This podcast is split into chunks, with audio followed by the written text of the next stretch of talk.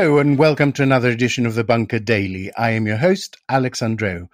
My guest today is James Ashton, who, as a business journalist writing for The Telegraph, The Daily Mail, The Times, The Independent, The Scotsman, Business AM, The Financial Times, and Reuters, and as city editor of The Sunday Times and The Evening Standard, it is fair to say has spent a lifetime interviewing business leaders. I once uh, read in a Harvard Business Review that describing leadership is similar to the challenge of describing a bowl. One can easily define it in terms of the clay from which it is made or the process of its manufacture and its total size. But no true picture can emerge until one includes the hollow, the negative space that defines the bowl's capacity. James Ashton's latest book, The Nine Types of Leader How the Leaders of Tomorrow Can Learn from the Leaders of Today, attempts to do both, to describe both the clay leadership is made of, but more importantly, the space it creates for an organization to flourish.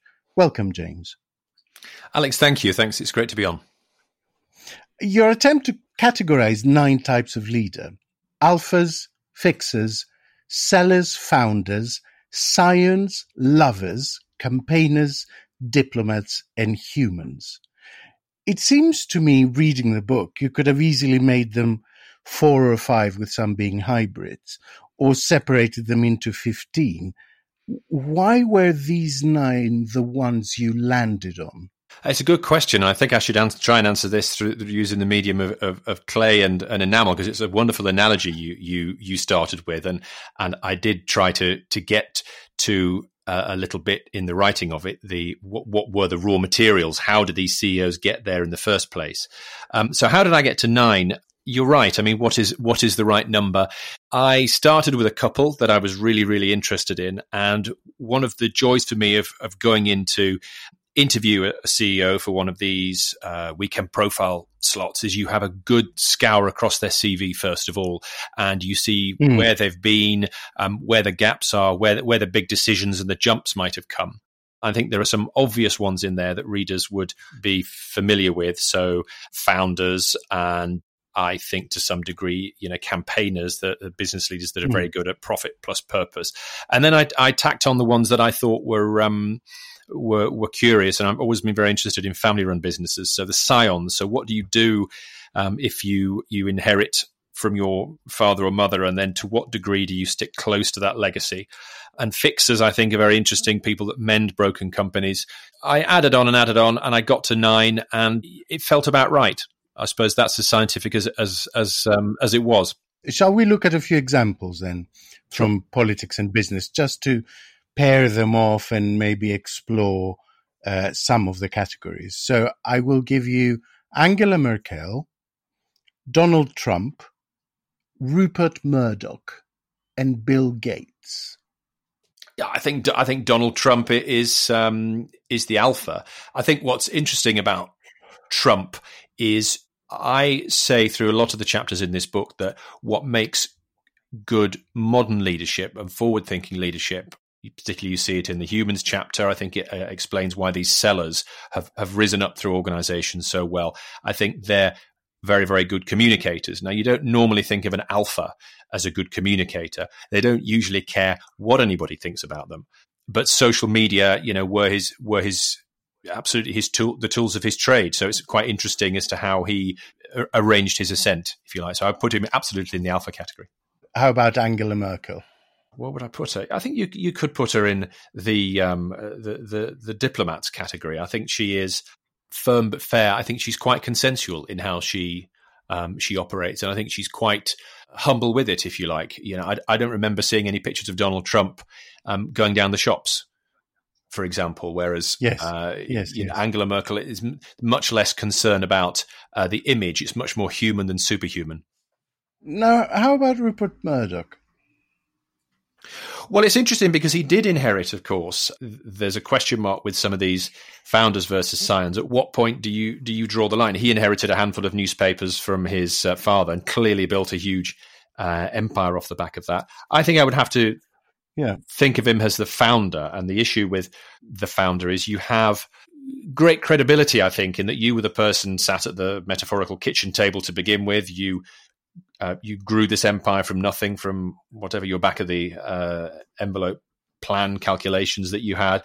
I think the challenge for the founder is to know when to step back and to hand over. Yes, we've seen it recently. on. Yes, and we've seen it recently with um, with Jeff Bezos. You know, what point is is is the right moment to hand over? And and some do it very well, and some you might pick out.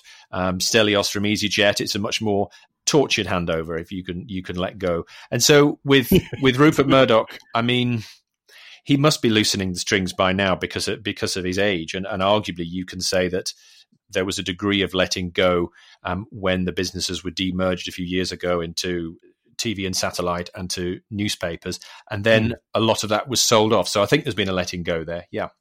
And what about Bill Gates?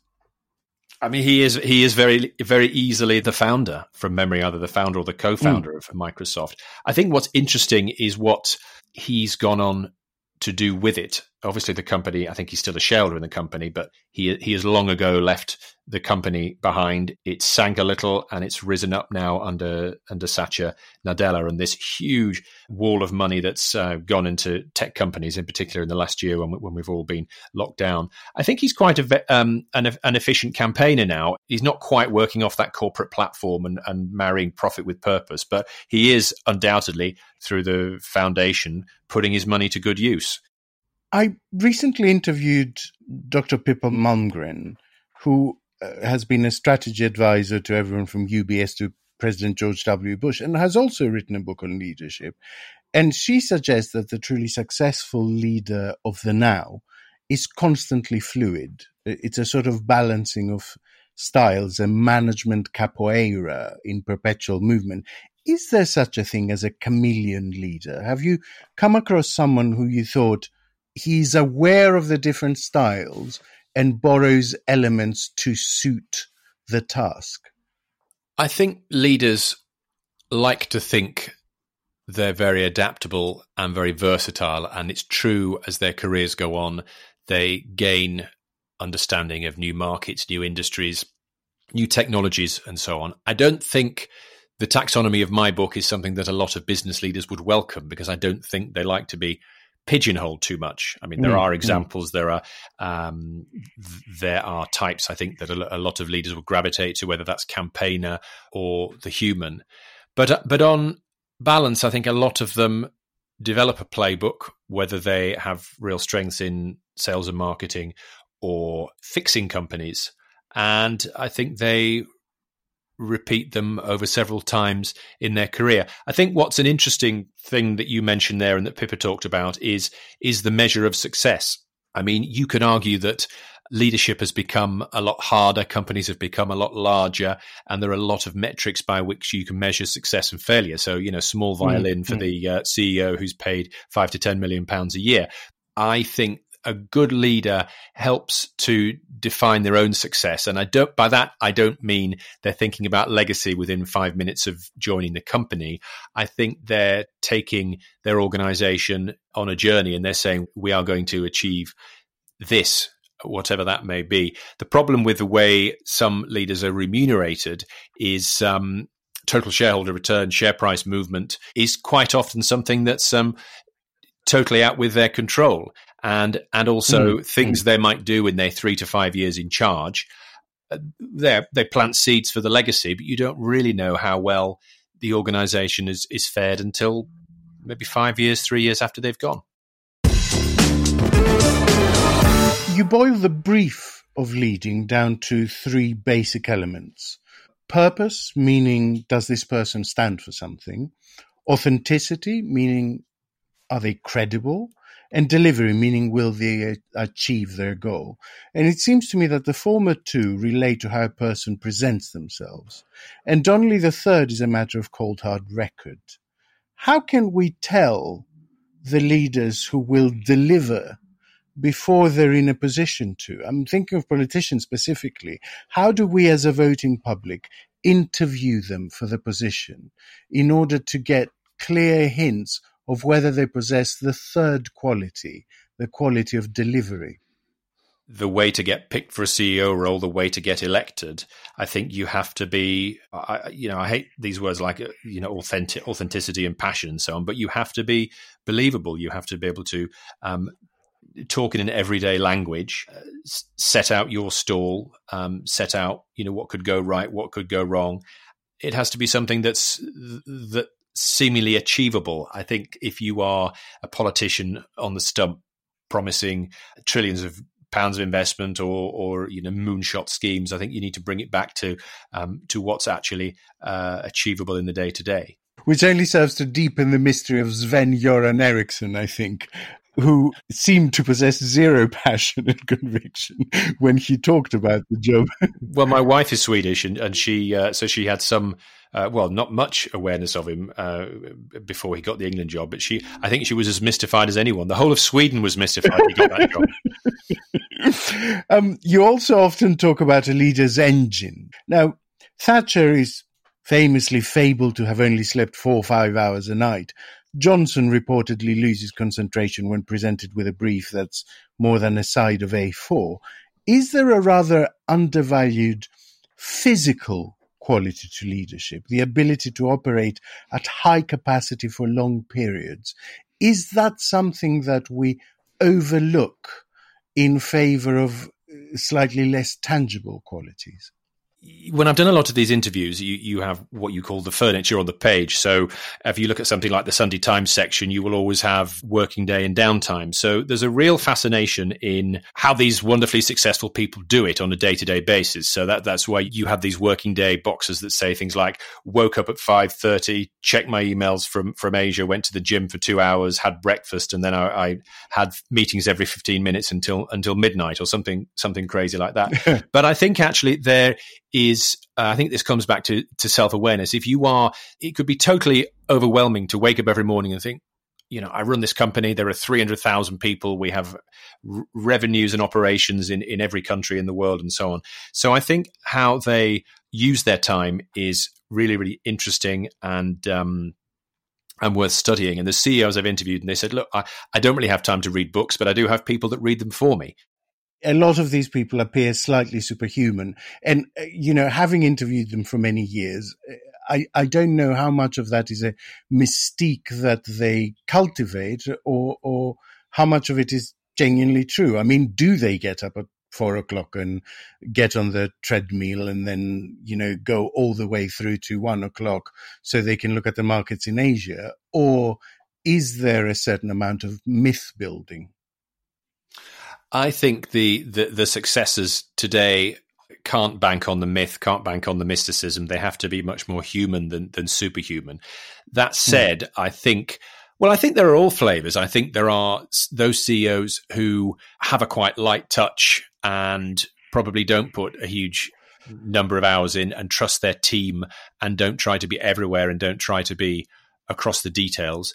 But I think you also have there's so many instances in the CEOs I've interviewed. It's it's not that where they are they're expert sports people. Um, so you know Tim Davie now DG at the BBC has, has run one of these awful multi marathons across the uh, across the African desert, and you've got competitive swimmers and so on.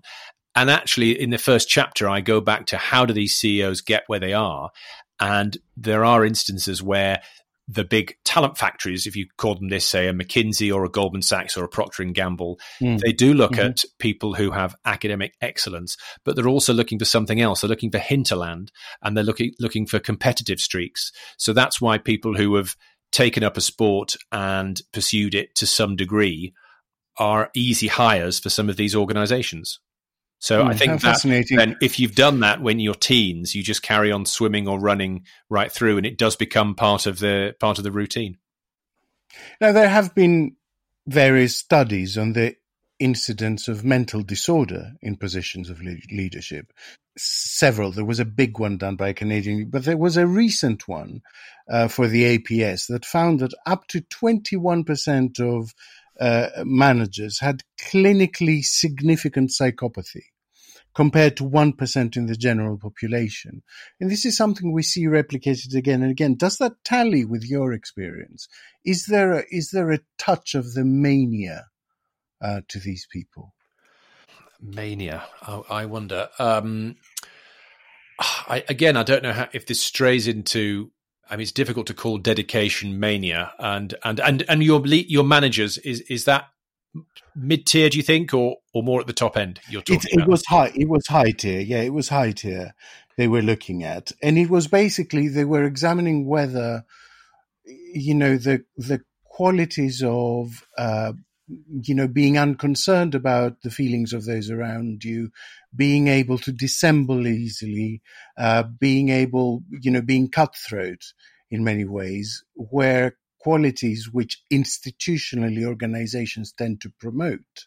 And that's why you end up with a lot of a higher incidence, I would say, of damaged individuals on the top.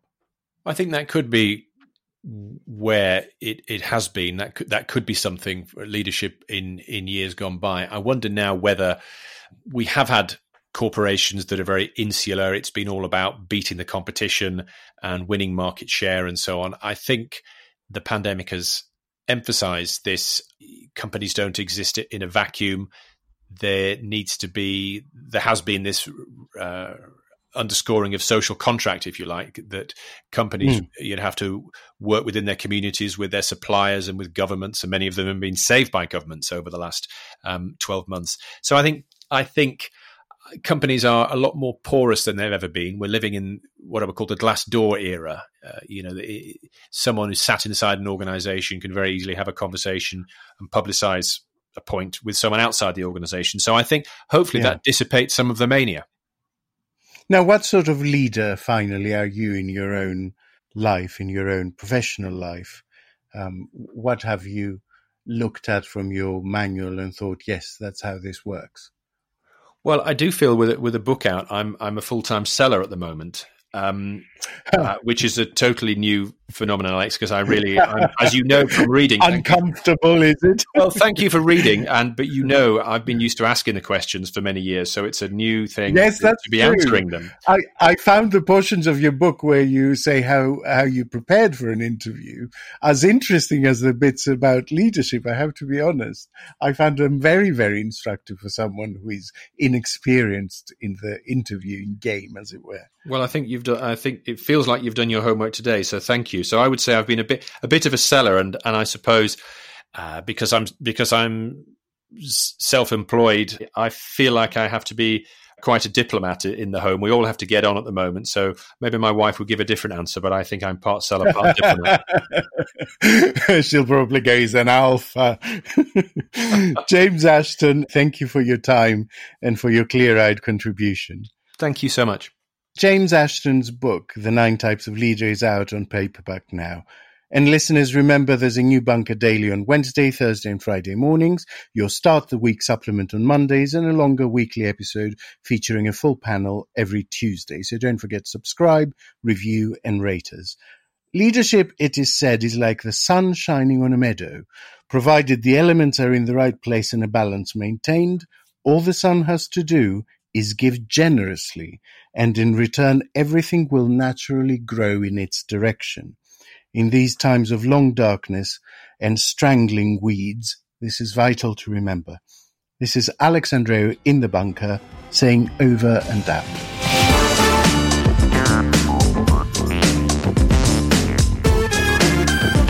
The Bunker Daily was presented by Alex Andreou. The producer was Andrew Harrison the assistant producers were Jacob Archbold and Jelena Sofronijevic, and audio production was by me, Alex Rees. Theme tune by Kenny Dickinson. The Bunker Daily is a Podmasters production.